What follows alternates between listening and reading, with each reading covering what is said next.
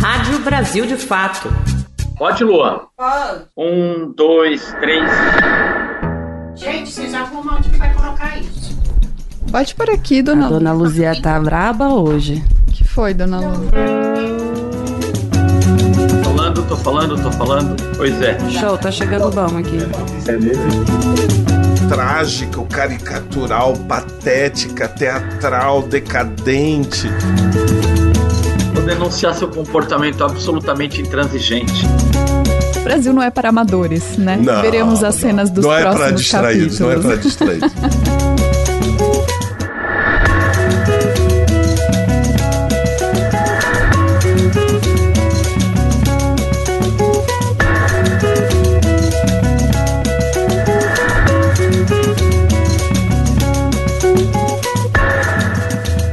Olá, está começando mais um episódio do 3x4, o podcast de política do Brasil de Fato.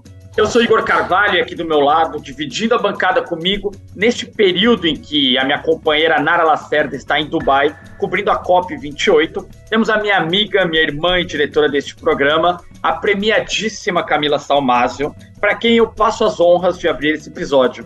É diretora, né, gente? Tudo bem, Camila? Oi, Igor. Olha, eu tô bem animada de estar aqui, porque eu sempre acompanho, pra quem não sabe, tô em todas as gravações e quando o debate esquenta, dá uma vontade de hablar, e hoje eu vou poder hablar um pouquinho aqui. E, nesta semana, o 3x4 vai abordar o Supremo Tribunal Federal, porque após 3 meses da saída da Rosa Weber, o presidente Lula indica, na última semana, o ministro da Justiça, Flávio Dino, para ocupar essa vaga na corte.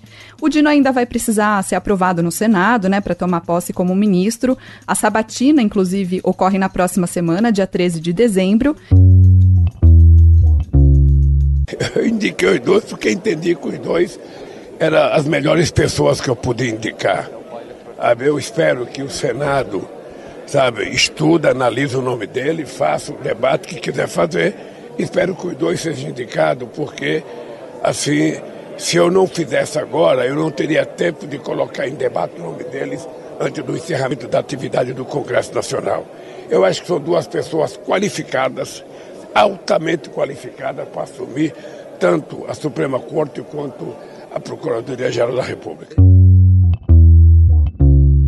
A partir dessa indicação, o 3x4 quer saber, né, se propõe a analisar os impactos de Flávio Dino para o cargo do STF, mas também o futuro da corte, que nos últimos anos tem ganhado um papel muito significativo nas discussões políticas. Para abordar esse tema, nós iremos conversar com a advogada e coordenadora de incidência política e litígio estratégico do Instituto Peregum, Ágatha Miranda. Tudo bem, Ágatha? Prazer. Olá, prazer. Obrigada pelo convite. É um prazer enorme estar aqui com vocês, fazendo essa discussão sobre esse tema tão importante para nós. Então, agradeço muito o convite, espero que seja um papo bem... E para fechar esse timaço aqui de hoje, o historiador Valério Arcary. Valério, de novo, uma honra ter você aqui com a gente. Obrigado, Camila. Bom dia, Igor. Bom dia, Ágatha. Bom dia a todos que seguem o podcast. Para quem sentiu falta dos nossos comentaristas de plantão, José Genuíno e João Pedro Stedley, eles precisaram se ausentar, mas é por uma boa causa. Logo mais eles estarão de volta para encerrar o ano aqui com a gente, tá bom? Bom, o tema hoje é a indicação do ex-ministro da Justiça e Segurança Pública, Flávio Dino, que é juiz de carreira e presidiu a Associação dos Juízes do país, além de ser mestre em Direito. O próximo ministro do STF, de 55 anos, nasceu em São Luís, no Maranhão. Antes de iniciar carreira na política, se formou em Direito e atuou como juiz federal até 2006, quando deixou a magistratura para ocupar o cargo de deputado federal pelo Maranhão. Dino também foi diretor da Escola de Direito de Brasília e presidente do Instituto Brasileiro de Turismo, a Embratur, cargo que ocupou até março de 2014. Naquele ano, foi eleito governador do Maranhão no primeiro turno, com mais de 63% dos votos válidos pelo PCdoB. Agora, em 2022, foi eleito senador da República. Eu queria começar, Ágatha, essas características, elas obviamente credenciam o Flávio Dino. Eu queria saber a tua impressão sobre a indicação do nome do Flávio Dino ao STF? Eu acho que é importante a gente pensar que o STF é uma instituição muito importante na organização constitucional, na ordem constitucional brasileira. Então, me parece que a escolha do Dino é coerente nesse sentido, né? Ele é um quadro formado para atuação nas instituições. Então, essa trajetória profissional dele, né, relacionada ao campo jurídico, ao campo do direito, um juiz de carreira, parece fazer muito sentido para o STF, né? Ele já tem demonstrado compromisso com as pautas de defesa de direitos. Acho que a trajetória dele marca isso, né? Em desafios diferentes que ele já teve com outras instituições que formam os três poderes. O que me preocupa, né, é essa tarefa ter sido cumprida, de formar esses quadros para as instituições, mas de a gente não ter preocupado, né, de a esquerda brasileira, na verdade, não ter se preocupado de cumprir uma tarefa que também vem com esse pacto constitucional que a gente firma em 88, que é a promoção de igualdade sem distinção de sexo ou raça, né? Então, acho que o problema dessa indicação para esse momento que a gente vive não é a qualidade do Dino para o exercício do cargo de ministro no STF, a competência jurídica que ele demonstra, o compromisso político que ele tem para ocupar esse cargo, mas que o nosso compromisso coletivo não tenha como premissa a promoção da igualdade de sexo e de raça, porque ainda me parece que nos interessa a defesa de uma democracia que trate de produzir igualdades e não de produção de desigualdades. Sim, a gente vai falar muito sobre isso, né? Porque deu muito pano para manga socialmente, a gente viu a imprensa abordar muito esse tema. Mas, Arcary, a indicação do Dino nos remete à indicação do Zanin também, né? Advogado pessoal do Lula, enfim, que tem demonstrado muita competência também, como a Ágatha disse, na atuação dele. O que você acha que motivou o Lula a indicar mais um aliado, digamos assim, para a ordem do STF? Eu creio que é importante nós termos a lucidez de compreender que, apesar da vitória eleitoral do Lula em 2022, o Brasil segue sendo uma sociedade intensamente, profundamente fraturada e que nós temos uma excepcionalidade, que é que a extrema-direita e a corrente bolsonarista no seu interior, ela ainda exerce uma muito forte influência, digamos assim, sobre um terço do país. E ela, embora tenha recuado para uma posição defensiva após a derrota do 8 de janeiro, ela tenta se reposicionar com uma tática de erosão do governo Lula e de confronto com as liberdades democráticas do país. E é nesse marco que nós temos que fazer uma avaliação do papel do Supremo Tribunal Federal. Porque, veja, poderia ter ocorrido que no Brasil, nos últimos 6-7 anos, que o Supremo tivesse tido um alinhamento incondicional com o giro do pêndulo político para a direita e com o aprofundamento dos perigos bonapartistas e, em determinado momento, inclusive com a ameaça de golpes institucionais. Poderia ter acontecido o que aconteceu em outros países, como no Peru, onde a fujimorização foi feita com a cumplicidade dos tribunais, legitimando. Não aconteceu. Então, o Supremo é um poder fundamental na defesa das liberdades democráticas e a primeira preocupação das indicações do governo Lula tem que ser garantir que o Supremo não vai se dobrar diante das ameaças dos neofascistas e, nesse marco, o Flávio Dino é um quadro que tem dado provas históricas de que merece a confiança porque tem compromisso com as liberdades democráticas. Este é o primeiro critério, ter um alinhamento político com a defesa das liberdades democráticas. Há um elemento de dissimulação política, que é a ideia de que aqueles que exercem o poder como juízes são simplesmente técnicos, estão acima do conflito social e que na leitura das regras da lei estão preservadas todas as garantias individuais e sociais de defesa da civilização. A luta política, ela opera com uma força mais poderosa que as regras técnicas. Então é necessário conhecer as regras, dominar o vocabulário da disputa jurídica, mas ter um compromisso que começa por um compromisso de classe, que é um compromisso com o povo brasileiro, com os explorados, com os oprimidos. Teria sido, talvez, possível indicar uma mulher? Sim, teria sido possível. Há mulheres que cumprem, que preenchem, que obedecem simultaneamente ao critério de de compromisso com as liberdades democráticas, domínio do saber jurídico, trajetória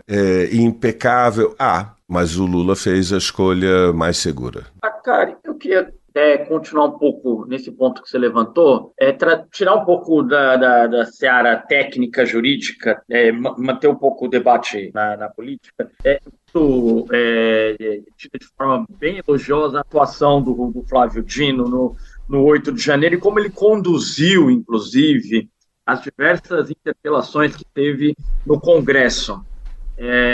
Lula opta por tirar, então, da esplanada dos ministérios, do Palácio do Planalto, um ator político que tem sido tão importante, e o coloca no STF. Como você analisa, Arcary, a saída do Flávio Dino, que talvez tenha sido o grande destaque político desse primeiro ano de governo do Lula entre os ministros? A saída dele, muitas pessoas falaram, inclusive, olha, o Lula está tirando um dos possíveis candidatos em 2026 à sua sucessão. Como você analisa a saída do jogo político institucional de Flávio Dino? Eu creio que a posição de ministro do Supremo Tribunal Federal é incomparavelmente mais importante do que a ocupação de um ministério. E desse ponto de vista, nós temos que ter o sentido das proporções entre o curto, médio e o longo prazo. Vejam, as instituições jurídicas, em geral os tribunais, ao longo da história do Brasil, foram um apêndice do executivo, ou seja, nós não temos o registro de que o Supremo Tribunal Federal tenha cumprido algum papel decisivo quando foi instituído o Estado Novo em 1937. Não encontramos nos tribunais superiores um ponto de apoio contra todas as ameaças às liberdades democráticas durante o período de 48 até 64, quando, na verdade, a esquerda no Brasil estava completamente ilegalizada, trabalhava numa semi-legalidade. E depois, durante a ditadura militar, apesar de um ou outro momento de maior grandeza, de um ou outro ministro, no fundamental, o Supremo Tribunal Federal esteve ajoelhado diante dos governos militares. Portanto, é deseducativo para a sociedade brasileira construir, inventar uma tradição imaginária de que o Supremo Tribunal Federal é a última trincheira de defesa das liberdades civis e democráticas. Isto posto, então, há uma excepcionalidade. A excepcionalidade é que nos últimos 7 anos o Supremo foi a última trincheira. Nunca tinha acontecido.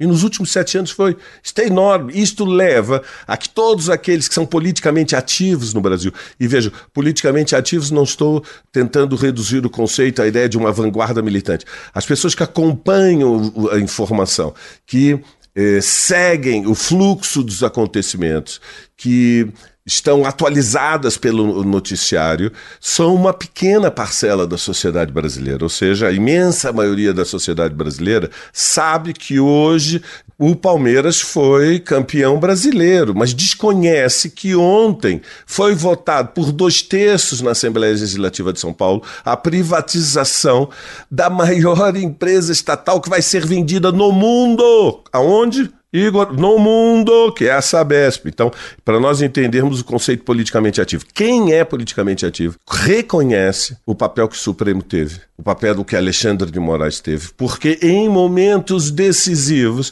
era preciso barrar Bolsonaro, e as circunstâncias da pandemia impediam mobilizações de massas na escala que pudessem fazer tremer o exercício do poder pela extrema-direita em Brasília. Nesse marco, tem enorme importância o Supremo Tribunal Federal. E o Dino é um homem que se construiu a partir do Maranhão, ligado às causas populares, é um militante de esquerda moderado, não tem compromisso com uma perspectiva revolucionária, anticapitalista, tampouco tenhamos ilusões, mas tem compromisso com as liberdades democráticas e cumpriu um papel que seria injusto diminuir depois do 8 de janeiro, porque se transformou na questão central do país. A questão central do país é saber se vai ter pizza, se vão passar o pano, ou se vai ser sem anistia, se haverá ou não investigação dos golpistas. E, finalmente, para dizer as coisas como são com todas as letras, se Bolsonaro será ou não preso. Não pode ser tabu. Ontem, na Câmara dos Deputados, Houve um show de tietagem vergonhoso em torno de Jair Bolsonaro pelos deputados da extrema-direita. Então, nós temos que reconhecer que a extrema-direita é a principal oposição no país, que ela se reposiciona por dentro da institucionalidade para tentar vencer as eleições para as capitais nas eleições municipais do próximo ano e que, podendo, não hesitará em fazer uma campanha de massas para voltar ao poder em 2026, seja com Bolsonaro, seja com alguém que, se apoiado por ele, se apresente como herdeiro da sua trajetória política e faça a transferência de votos. Subestimar esse problema é totalmente secundário. Então, fechando, Dino no Supremo é uma garantia da luta antifascista? Sim, é. E isso compensa a ausência dele do ministério? Sim, compensa. E Dino era a melhor candidatura para 2026? Não. Nós não temos condições de definir ainda em 2023 quem serão os candidatos da esquerda no primeiro turno e quem será aquele ou aquela que terá o papel de enfrentar a candidatura da extrema-direita, que nós tampouco conhecemos. Em princípio, evidentemente, o Lula tem o direito à reeleição, mantidas as atuais condições de pressão e temperatura. E levando tudo isso em consideração, né, uma indicação muito mediatizada, o 8 de janeiro que o Dino teve, né, um papel fundamental também, ele vai precisar de uma maioria dos votos dos senadores. Inclusive, tem uma bancada do PL muito presente, né, então a gente tem todo esse histórico.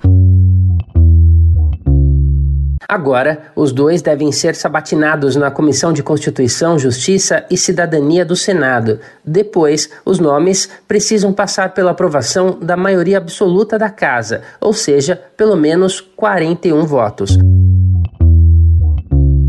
Ágatha, você acha que as etapas até essa votação vão ser em temperaturas ambientes, como o Arcary traz? A realidade da conjuntura no Brasil sempre nos surpreende. Acho que está tudo muito, muito intenso também nesse campo da política. Mas é uma trajetória que vai se construindo, como estava sendo dito, dentro dessas instituições, assim, né? Eu acho que tem uma perspectiva aí muito importante, que é esse debate de como as instituições têm sido instrumentalizadas pela extrema-direita para mobilizar disputa política, né? Então, a trajetória do Dino de estar indo para o Senado, né? Não como um senador, como foi eleito, mas como um jurista sendo sabatinado ao STF, com certeza vai provocar debates importantes, né? Eu acho que a atuação dele no Ministério também esbarrou com um contexto muito específico, que eu acho que é sintoma desse avanço da extrema-direita no Brasil, que foram os desafios da segurança pública, né? E de como o autoritarismo e o militarismo também implicaram ali dificuldades, mas também evidenciaram problemas sérios que a gente tem para enfrentar na institucionalidade brasileira, que é essa presença muito forte do autoritarismo e do militarismo no funcionamento das nossas instituições e no tom que elas tomam. Então, acho que esse é um tema que vai acompanhar o Dino, seja nessa figura do Ministério, ou seja na figura que ele ocupa o Pará, né, passando por essa sabatina no STF, que são nesse contexto que é formado nesse tema da segurança pública, que tem esse pano de fundo maior aí de tratar sobre as nossas instituições e as dificuldades que a gente teve, já ainda com uma Constituição democrática, ainda com quadros formados para a disputa dessas garantias e essas liberdades democráticas, que a gente não tenha conseguido avançar no sentido de garantir que essa disputa seja, não digo limpa, mas que essa disputa ela não seja tão ardilosa, sabe? Que as escolhas pareçam tão difíceis nesse lugar. A gente precisa ter muita atenção porque as instituições estão nos dizendo sobre conjuntura política no Brasil, assim, porque elas têm sido muito manejadas para avanços importantes, assim, e muito relevantes de valores neoliberais. Então, essas instituições tem respondido e tem propagado, né? Tem uma agenda de propagação de valores neoliberais avançando nessas instituições. Então, acho que a gente acompanhar esses debates, entender para onde esses tensionamentos vão, com certeza na sabatina ele vai ser desafiado a responder temas sensíveis à sociedade brasileira, porque agora, mais do que a atuação do Congresso Nacional, né, que é uma instituição muito importante também, como o companheiro disse, a estrutura do STF também virou uma instituição importante de disputa. A extrema-direita entendeu isso. A extrema-direita foi desde a disputa pelo golpe da Dilma, né, pelo impeachment da Dilma, que passa pelo STF, até o escrutínio público de ministros do STF, né? Então, acho que é importante que a gente encare com seriedade o que está acontecendo nessas instituições e o que elas respondem para a política brasileira. Então, para além de observar a trajetória do ministro Dino, que já tem se demonstrado até aqui corajoso para enfrentar os desafios que a política institucional propõe, os desafios e as contradições que a política institucional propõe, acho que é importante a gente ter atenção qual que vai ser a trajetória política, quais são os temas que pautam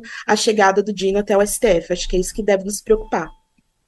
Camila e Arcary, Ágatha, o senador Everton Rocha, do PDT do Maranhão, ele é o relator da indicação do Flávio Dino ao STF. Ele disse que trabalha nesse momento com no mínimo 50 votos pela aprovação do nome do Flávio Dino. Não deve ter dificuldade, nós não temos notícias no período da redemocratização de ministros que foram, após sabatina no Senado, que foram rejeitados para o cargo. O Arcary citou o 8 de janeiro, e o 8 de janeiro deve aparecer nessa sabatina, até porque é para a oposição, de especial forma os bolsonaristas, o tema que seria, para eles, o calcanhar de Aquiles do Flávio Dino, né? Na opinião deles, deixar isso evidente. O que vocês esperam da postura do Flávio Dino na sabatina e, posteriormente, o 8 de janeiro está sendo tratado no STF? O que nós podemos esperar do Flávio Dino em relação ao 8 de janeiro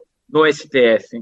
Eu penso que o Supremo terá como a votação mais importante, talvez da sua história contemporânea, a decisão se Bolsonaro será finalmente não ou não preso. Será um divisor de águas. Haverá um antes e um depois dessa decisão. É inexorável que o processo de investigação e de condenações que vão se acumulando contra Jair Bolsonaro terminem numa votação decisiva do Supremo, que é se ele será ou não preso. E nesse ponto de vista há uma ironia da história, porque veja, foi o Supremo que finalmente deu a legitimidade para a prisão de Lula, ex-presidente durante 2 mandatos, principal liderança política da luta contra a ditadura.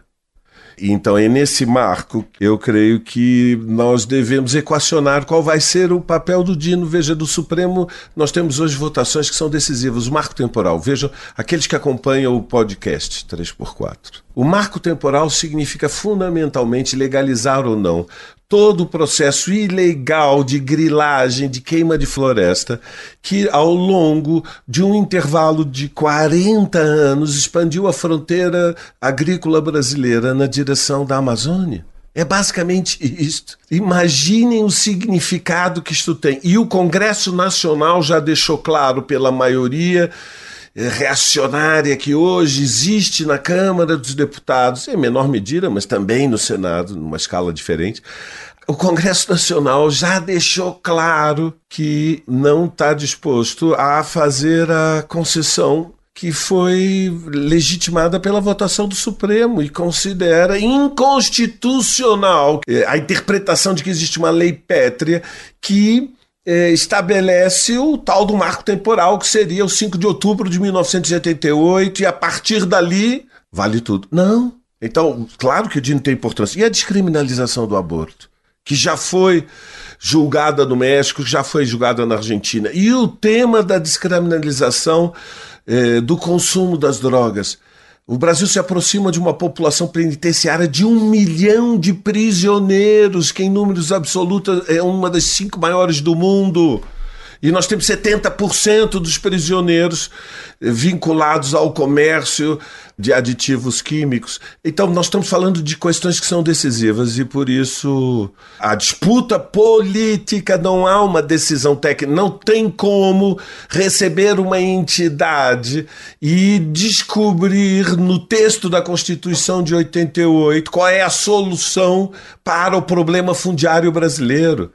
É nos marcos técnicos da forma jurídica da Constituição oferecer um sentido político ao conflito. E isso significa decidir ou não que a luta pela reforma agrária é legítima, que o latifundiário abusa de poder e que a grilagem e a queimada de florestas são as questões decisivas que explicam a deflorestação, a destruição do cerrado, a ameaça ambiental que prevalece no Brasil. Isto posto, creio que o Dino vai conquistar uma maioria, vai ser disputado, ou seja, não vai ser um passeio. Em geral no Brasil, o que prevalece no Senado, diante de indicações da presidência da República há décadas,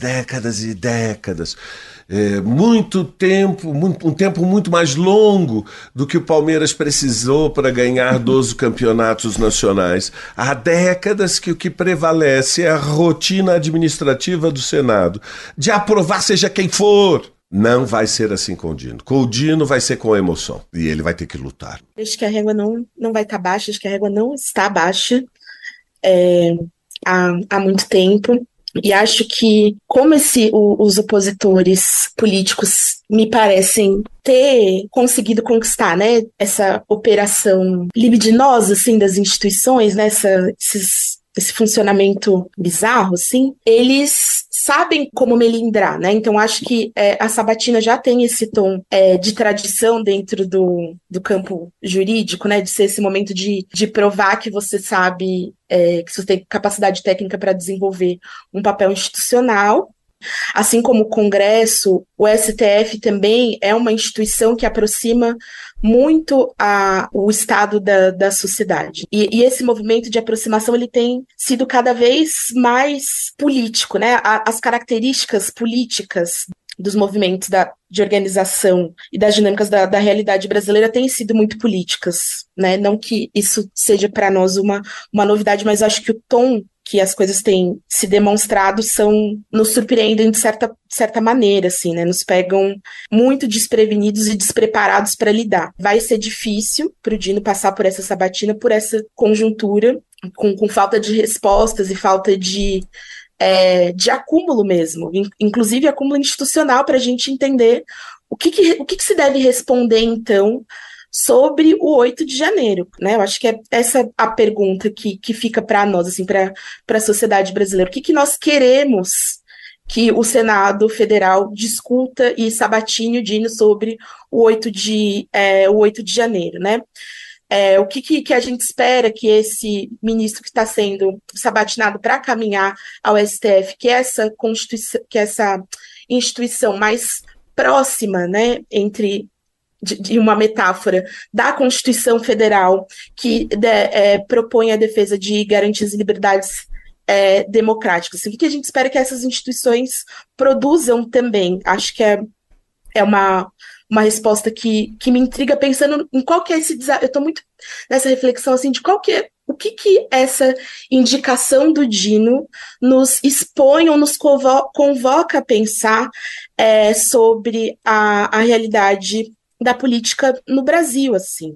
Então, quando você faz essa pergunta sobre o 8 de janeiro, essa trajetória do Dino, eu me sinto muito provocada em uma cena que eu vi ontem, uma gravação que eu vi ontem, da situação na Alesp, né? Com a polícia militar, violentamente. A Assembleia Legislativa é a casa do povo, uhum. São ali os representantes do povo escolhidos, e a polícia militar, em uma ação muito truculenta, claramente desproporcional ao fato, atua demonstrando ali que o autoritarismo e a segregação são elementos fundamentais que acompanham a trajetória de funcionamento dessas instituições constitucionais.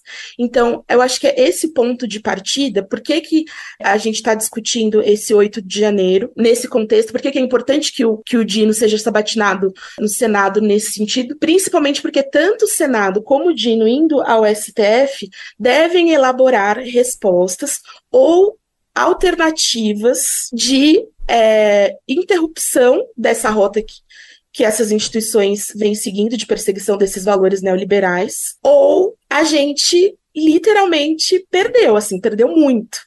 Então, me preocupa que essa ida do Dino ao STF fique estancada na personalidade, na persona, né? na figura do Dino, e não nos desafios políticos que estão colocados para nós. Assim. Eu acho que é importante que essa sabatina produza energia, principalmente na esquerda brasileira, para responder ao 8 de janeiro politicamente. A gente também deve ocupar os nossos espaços de atuação e de ação política que são históricos. Os nossos espaços são as ruas, os nossos espaços são as mobilizações de massa. Tem se demonstrado os espaços das instituições também. Eu acho que aí é que nos cabe a sagacidade de pensar, inclusive pela comunicação, o que esse debate político é e como que a gente quer que ele seja tratado nesses espaços de poder. Então, é o que eu estou esperando dessa sabatina. Estou esperando adrenalina, mas talvez é porque eu esteja muito acesa com essa discussão sobre a trajetória das nossas instituições e como elas nos carregam também a essas dificuldades e contradições tão complexas para a gente resolver no tempo que a gente tem, no tempo que a gente vive, enfim. Acho que não tem como não esperar, né? A gente está ainda com uma memória recente aí de um governo Bolsonaro que foi pura adrenalina, pura tristeza de muitas coisas, né? Eu acho importante ressaltar também que o quanto um rito que é a sabatina também vai se tornar um espaço de disputa política, né? Acho que a gente vai ver muito isso. E eu acho que é muito acertado da Ágatha dizer que a esquerda, enfim, em geral, tem que olhar para isso e tentar disputar essa narrativa dali também, né? Mas eu quero voltar num ponto que também movimentou muito, principalmente a esquerda, que foi a campanha para a indicação de uma mulher negra.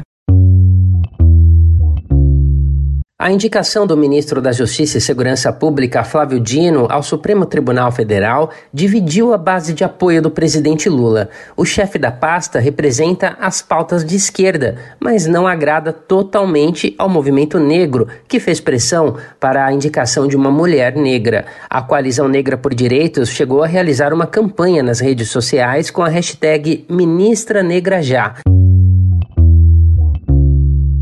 Desde o Lewandowski, né, da saída dele, da aposentadoria, a gente tem uma cobrança, mas isso ganhou um peso, né, ainda mais com movimentos organizados como a Coalizão, fazendo uma lista de mulheres negras que são altamente gabaritadas para isso, e não prosperou, né? Então, eu queria saber, primeiro da Ágatha, o que na sua visão, dificultou a indicação dessa mulher negra e o que a gente veria, né, no STF? Que tipo de resultado, ainda mais sendo uma mulher, né, a saída da Rosa, agora a gente tem um STF majoritariamente de homens, de novo. Acho que de um lado, né, o quanto tem se aprendido e se utilizado de estratégias da incidência política para operar em pautas sociais importantes, né? Eu acho que a sociedade civil e as organizações da sociedade civil que trabalham em defesa dos direitos humanos há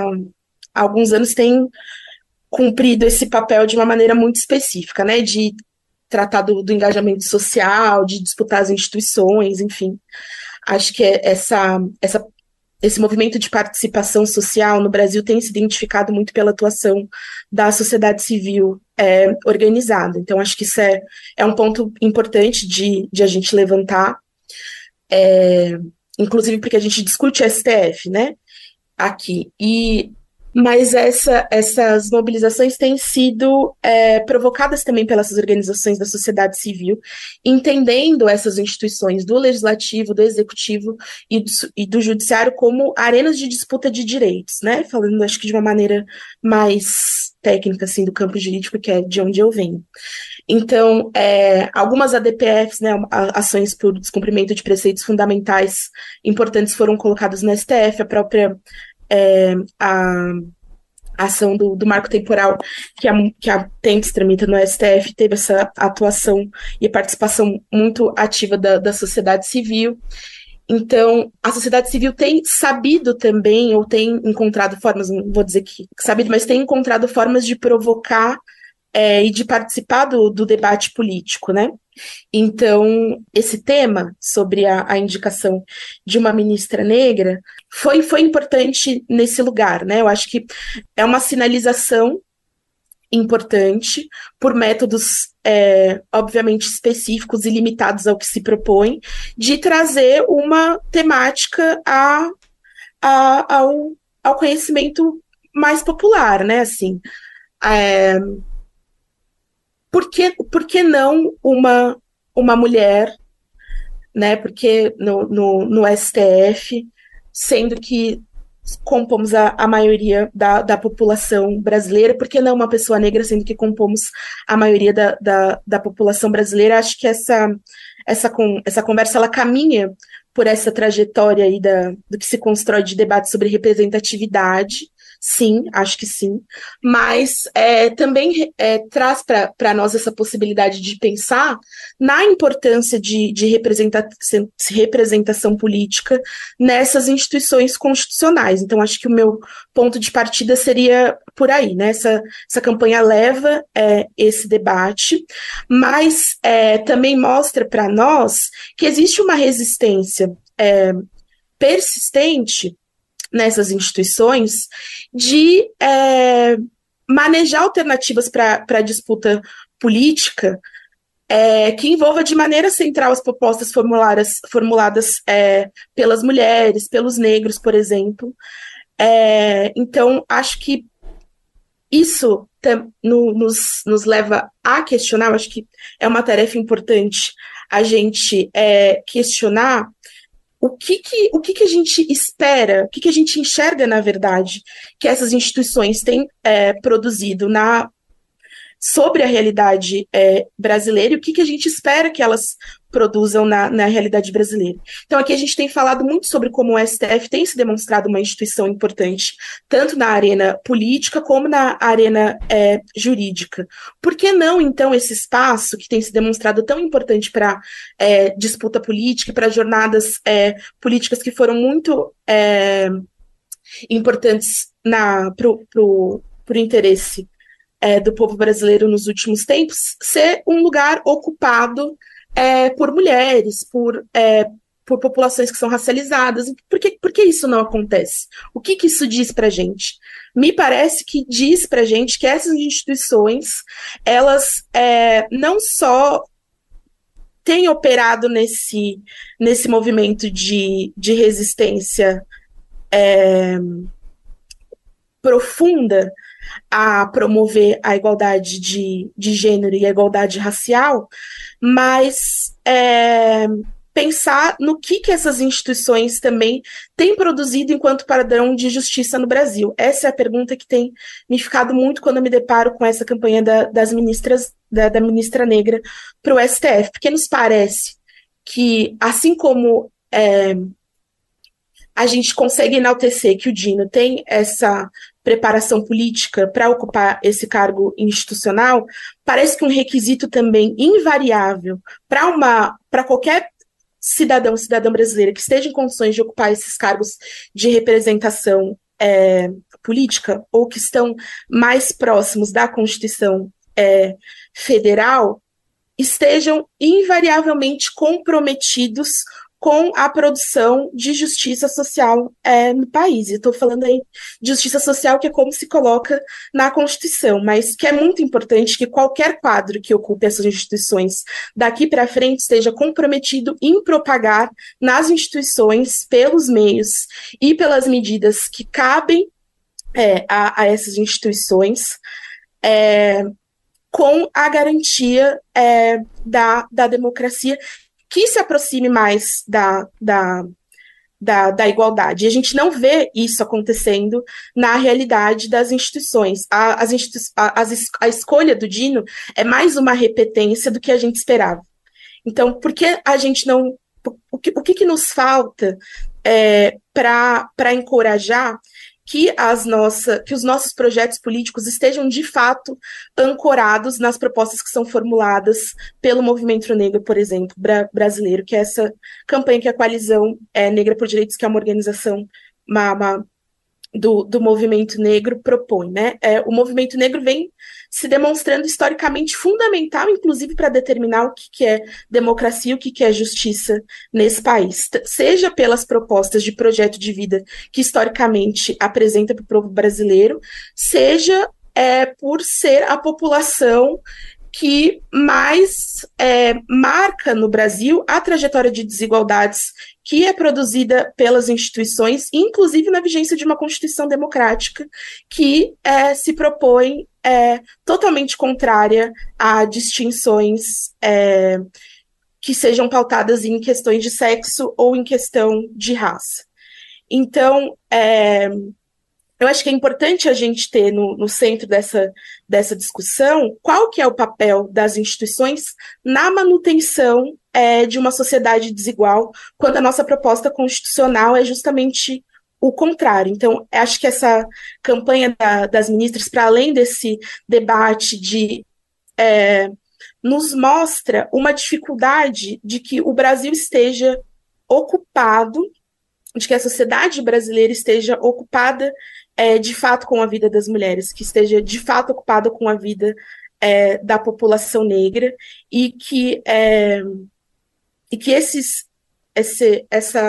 movimentos, essas reivindicações, essas formulações políticas sejam colocadas no centro dos nossos debates e que guiem as nossas propostas de transformação social. Eu acho que a gente perde uma oportunidade de apostar em transformação social, né, dentro dos limites das medidas que cabem, óbvio, mas acho que a gente poderia ter apostado nessa chave, né, principalmente porque a gente, e eu acho que para concluir, nessas instituições, né, que a gente está falando que eu estou falando dos três poderes, estou falando do poder judiciário, do poder executivo, do poder legislativo, a disparidade de gênero e disparidade racial é uma característica do funcionamento dessas instituições. A gente não consegue imaginar essas instituições de outra forma. Então, me parece que, inclusive, entendendo as instituições como esse espaço de produção de promoção, colocando nesse lugar, né, de promoção de direitos, é negado às mulheres, é negado às mulheres negras, às mulheres indígenas. Então, é como se fosse impossível de que esses espaços fossem ocupados por nós. Eu acho que esse recado se reforça com a frustração dessa campanha, ainda que com a indicação do Dino, que nos parece acertada, mas que nos parece desafiar pouco a realidade que nós temos, assim. Bom, acho que a gente tem muita coisa ainda para discutir, né, sobre esse STF, as estruturas, mas antes vou fazer nosso merchan aqui também, né? Para quem tá ouvindo, vocês não estão vendo, mas a gente tem a nossa caneca personalizada aqui do Brasil de Fato, que faz parte da nossa campanha de financiamento. Então, se você que tá ouvindo gosta do 3x4, né, interage com a gente nas redes sociais, também lê os nossos conteúdos, ajuda a gente a continuar fazendo jornalismo independente e contar o que a mídia tradicional geralmente não conta. É só acessar o apoia.se/Brasil de Fato e apoiar a comunicação popular. Bom, recado dado, bora continuar a nossa conversa, porque tem muita coisa para falar ainda. E um dos pontos que eu queria trazer aqui, para abrir esse segundo bloco, é trazendo aqui o que a Ágatha trouxe, essa ausência de diversidade na corte, a gente tem uma pesquisa da Genial Quest desse último mês que mostrou que apenas 17% da população brasileira aprovam a atuação do STF. Então, como o STF ganhou um protagonismo, né, a população acabou tendo mais contato com essas decisões. E uma composição formada por pessoas que têm uma vida mais pública, mediatizada, pode contribuir para aumentar essa credibilidade da população nas decisões? Ou, na verdade, isso traz um pouco de descrença, porque a gente já tem uma personalização, já que os votos são proferidos individualmente ali, né, no momento do ritual, principalmente em decisões mais populares, Arcary? Eu creio que nós temos que ser conscientes que, em geral, a atitude da sociedade, as classes sociais, os grupos sociais, diante da clivagem, da fratura que foram produzidas, grosso modo, desde 2013 e passou por momentos catastróficos, como foi o golpe institucional, que interrompeu o mandato de Dilma Rousseff e acabou numa sessão trágica, caricatural, patética, teatral, decadente do Congresso, da Câmara dos Deputados, sendo legitimada no Supremo. Então, veja a ironia da história. O processo leva, na sequência, que um vice-presidente sem legitimidade, como o Michel Temer, assume a presidência no mandato tampão, aplica um programa que era o programa do candidato derrotado nas eleições de 2014, que era o Aécio Neves, abre o caminho para que a extrema-direita vença as eleições de 2018, depois que o Supremo legitima a prisão do Lula, construída a partir da Operação Lava Jato e do abuso de poder do Sérgio Moro no juízo de Curitiba. Então, na sequência, o Lula conquista a liberdade porque dentro do próprio Supremo se dão conta de que a Operação Lava Jato foi um abuso de poder, é revertida a decisão anterior de prisão, mas precipita essa pandemia, Bolsonaro é negacionista, o Brasil é castigado por um número de perdas humanas desproporcional. E o quanto o Bolsonaro fez questão de atacar a corte sempre, né? E nesse contexto, o Bolsonaro atacando sempre a corte. Então, este resumo, que vocês me perdoam, desta evolução, leva necessariamente que haja uma perplexidade da população diante do Supremo Tribunal Federal. Sim. Nós temos que ter compreensão das condições nas quais o nosso povo, as amplas massas sociais, estamos falando de uma sociedade que viveu uma transição muito rápida do mundo agrário para o mundo urbano. Nós estamos falando de uma sociedade em que alguma coisa em torno de 25% da população não atribui sentido ao texto escrito, tem um acesso rudimentar à informação. É natural que haja desconfiança de todas as instituições. É natural que haja desconfiança dos tribunais. Nesse contexto, claro que a representatividade é um elemento chave para que possa haver identificação das amplas massas com aqueles que exercem o poder. Vamos lembrar que o Lula, quando começou sua trajetória política, era um líder operário que ajuda a construir, junto com diferentes coletivos de esquerda, com as pastorais da igreja, com as organizações marxistas que tinham sobrevivido à clandestinidade, à intelectualidade socialista, enfim, a corrente sindical, um partido que disputava com o MDB de Ulisses, de Franco Montoro e Tancredo Neves, a liderança de quem ia derrubar a ditadura. Ou seja, havia um campo da oposição contra a ditadura, mas no campo da oposição havia disputa interna. Quem lidera a luta contra a ditadura? E havia a tendência moderada do MDB com Ulisses, que no fundamental seguia a estratégia do não provocar, para não haver um novo golpe dentro do golpe, e a estratégia do PT, liderado pelo Lula, que era mobilizar as massas para derrubar a ditadura. A linha de não provocar era aceitar o calendário eleitoral da ditadura. Bom, como se legitimou o PT? Porque a figura do Lula era a cara do povo, por identificação social, porque era nordestino, porque era operário, portanto, porque ele tinha ocupava um lugar na sociedade que era inspiração, era emulação, favorecia, pelo exemplo, a identificação. Bom, este fenômeno que beneficiou Lula em 1980 ele evidentemente continua existindo nas sociedades contemporâneas. Assim, quando mulheres ocupam lugares de destaque à frente das lutas, passam a ser uma inspiração para que as mulheres jovens acreditem que vale a pena atuar fora da esfera da vida privada, dedicar tempo à militância, abraçar uma causa, assumir compromissos, cumprir um papel de liderança. Lula, portanto, errou. Temos que dizer, nós somos de esquerda, mas Lula errou. O que não significa que agora que o Dino foi indicado, nós não vamos defender o Dino contra a extrema-direita. Uhum. Nós podemos ser coerentes fazendo as duas coisas. Dizendo que Lula errou, que já estamos atrasados, não há tempo mais para adiar a representação feminina e a representação negra em todas as instituições de poder. O Brasil, não preciso cansar vocês, nós sabemos, foi o país que conheceu a mais longa e a mais massiva escravidão da história do mundo contemporâneo. E, portanto, há sim uma demanda de reparação. E, portanto, tem que haver atalhos.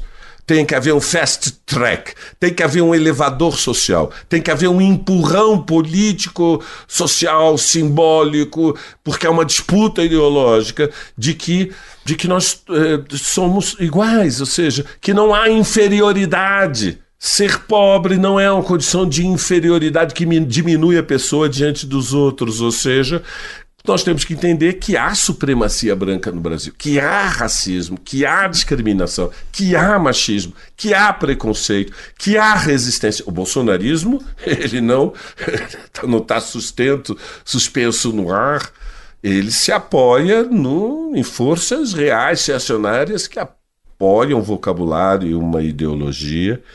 E então, nesse marco, eu diria, Camila, para encerrar, que sim, nós temos que ser conscientes de que há uma luta grande pela frente. Em algum momento vai ter que acontecer no Brasil um Black Lives Matter. Vamos dizer as coisas como são.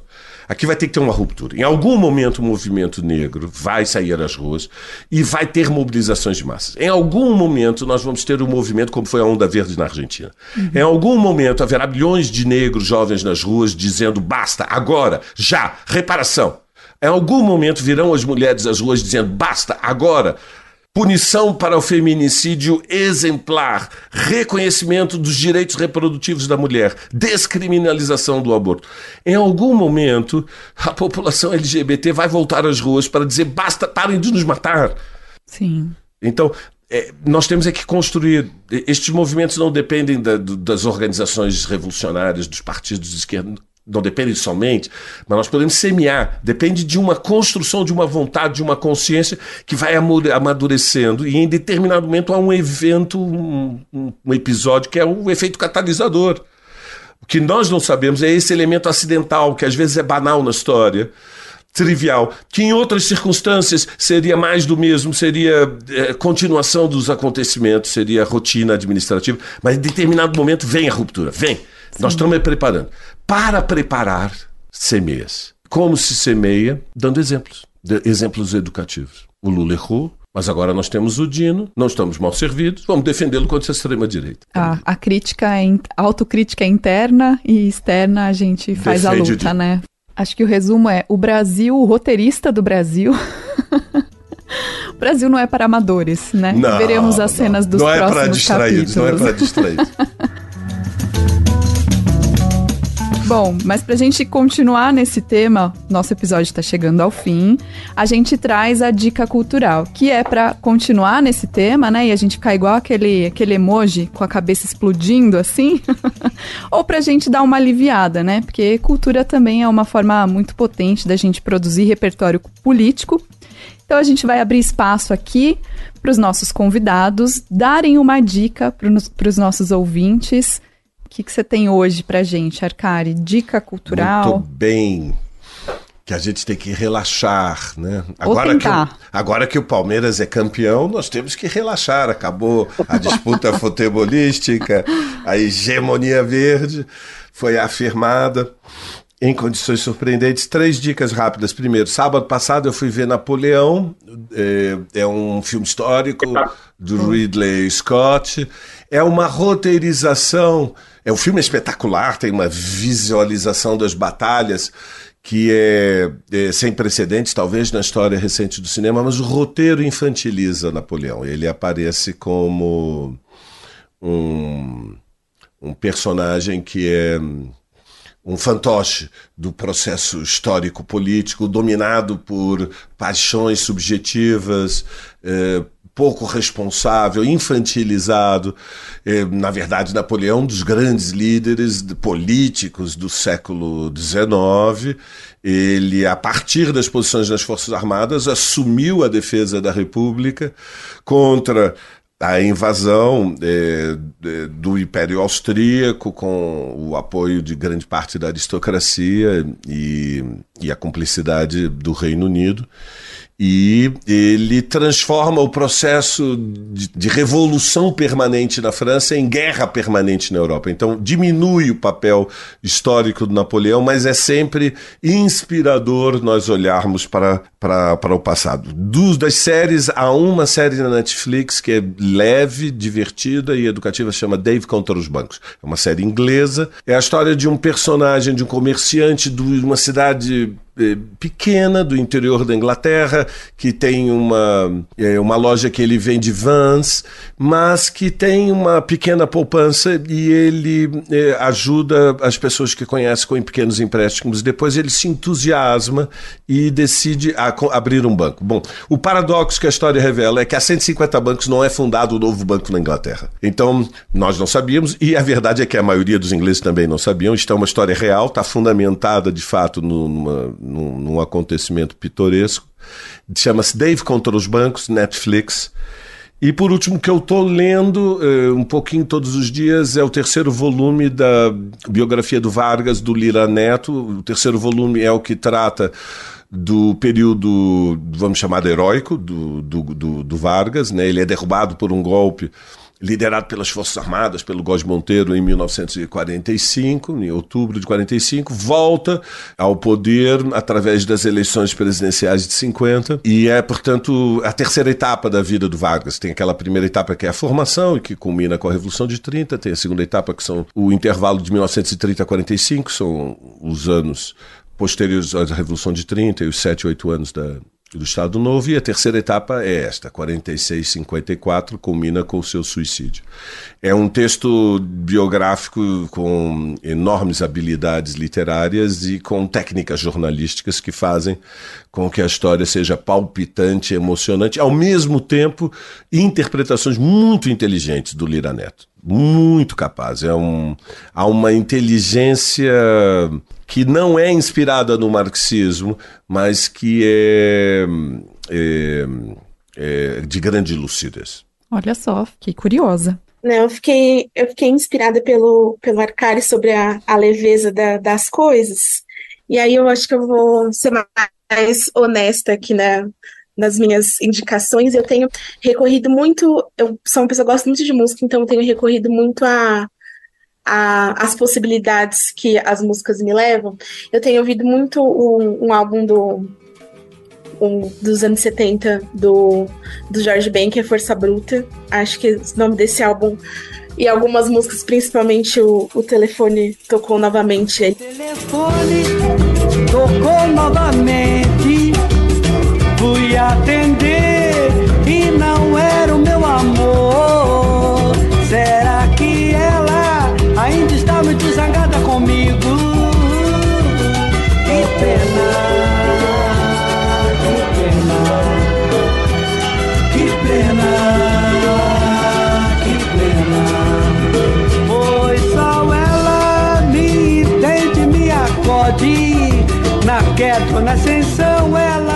Questionamento do que por que é proibido pisar na grama tem me chamado a atenção, assim, para alguns questionamentos da realidade de agora. E eu tenho recorrido muito a duas leituras, assim, que têm me feito questionar o papel das instituições. São de duas autoras marxistas, então eu tenho lido muito alguns textos, principalmente o texto da Constituinte, o discurso da Lélia Gonzalez na Constituinte de 88, do livro Por um Feminismo Latino-Americano, da Lélia, que é essa organização dos textos dela. Acho que ela é uma intelectual fundamental para a compreensão da realidade brasileira e para nos ajudar a pensar nos desafios. E também tenho lido muito alguns trechos do livro da Angela Davis, que também é uma teórica marxista, uma mulher negra, que é Estarão as Prisões Obsoletas. Esse livro é uma pergunta, né, de Estarão as Prisões Obsoletas, que tem me guiado também a pensar em quais são os desafios e quais são as tarefas desse tempo, né? Quais são as perguntas que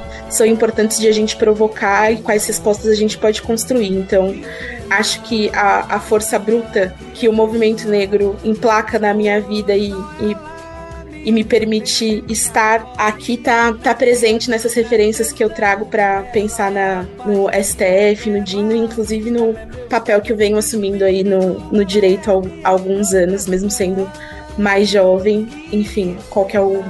para onde eu carrego a minha formação e meu compromisso com a luta política no Brasil. Tem sido muito musicado e muito guiado por essas referências marxistas, por essas referências de luta negra no Brasil. Muito bom, Ágatha. A gente nem tem essa tradição aqui no 3x4, mas eu acho que uma indicação de Jorge Ben eu vou pedir para a Lua Gatinoni, que é a nossa sonoplasta, fazer as honras de levantar um trechinho ali na edição, né? Porque eu acho que vale a pena. Eu sou a paz, eu sou o amor, eu sou a esperança. O telefone. Mas depois dessas dicas todas, ficou ruim pra você, Igor. Vai ter que manter aí o nível das dicas boas. Eu vou ousar fazer um adendo à análise do Arcary sobre o Napoleão. O filme é bom. E eu queria só colocar um ponto, que é a atuação do Joaquim Fênix, maravilhosa. Dito isso, eu vou indicar, quem nos escuta aqui sabe que eu adoro colocar um clássico aqui, eu vou indicar, inspirado pelos temas jurídicos, eu vou indicar 12 Homens em Uma Sentença. É um filme que eu sou apaixonado, é um filme de 1960, então os Estados Unidos ainda segregacionista.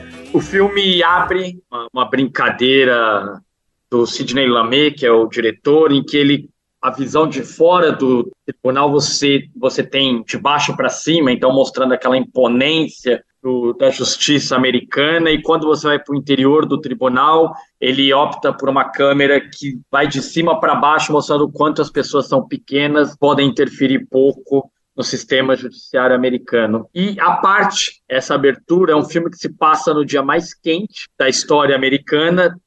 São 12 jurados, o filme inteiro em uma sala muito acanhada, então 1h20, salvo engano, de filme, numa sala muito acanhada, em que eles vão decidir o destino de um jovem porto-riquenho que teria cometido um crime. E o filme começa com 11 jurados a favor da sentença que condena o jovem porto-riquenho e um contra.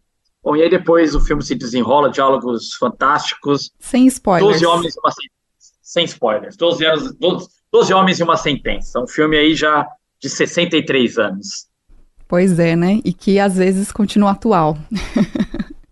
Eu vou dar uma indicação que é bem recente, foi lançada agora no final de novembro. É uma produção da Globoplay, que se chama Vale o Escrito, A Guerra do Jogo do Bicho. E enquanto eu estava me preparando aqui, né, para essa mesa sobre o STF, me veio muito ela, que é muito interessante olhar esse submundo do jogo do bicho, como ele alterou o carnaval carioca, essas personalidades, né, das facções, como é que eles, enfim, foram se movimentando, expandindo os crimes. Então, é uma produção muito boa, muito dinâmica também, uma narrativa excelente, com personalidades que a gente talvez não pudesse acessar. E eu estava até comentando com o Igor antes da gente entrar no ar que tem personagens ali que são criminosos, né, perante a lei, e que a gente pega um certo afeto, a gente entende essa narrativa deles. Aí a gente estava assim, pô, queria ser amigo daquela pessoa. Não vou falar o nome, né, Igor, para não nos comprometermos aqui, mas é muito interessante ver e também entender como é que essas movimentações, né, populares, que é o jogo do bicho, como ele se expandiu, estão acima ou abaixo ou do lado, não sei, das leis, né, como isso tudo foi acontecendo ali. Não terminei a série ainda, mas achei que valia trazer para cá, então Vale o Escrito, A Guerra do Jogo do Bicho. É isso então, Igor, para fazer homenagem aqui para o nosso comentarista João Pedro Stedley. Câmbio, Igor. Tá certo, agradecer aqui a Karen, mais uma vez, parceiro antigo do 3x4, muito obrigado pela sua contribuição, pela sua presença aqui. Valeu, Igor, valeu, Camila, uma satisfação, feliz 2024 que está chegando aí, né?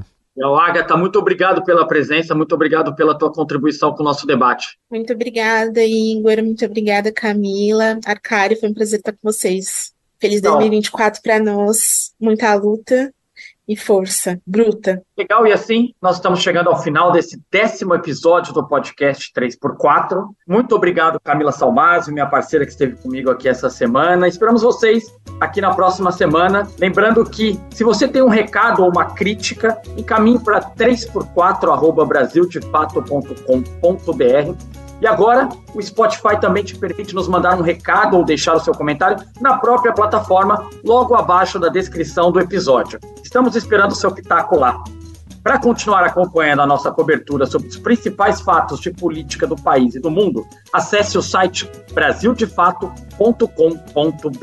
Este episódio do 3x4 é apresentado por mim, Igor Carvalho, e pela minha amiga Camila Salmazio, que também assina a direção. Na produção e roteiro, Letícia Holanda. A trilha sonora original é da Alejandra Luciani. A edição e sonorização é de Lua Gatinoni. Nosso cinegrafista é José Eduardo Bernardes. E a identidade visual é de Micael Gonçalves. A coordenação de rádio e TV é de Muniz e Ravena. E a direção de jornalismo é da Nina Fidelis.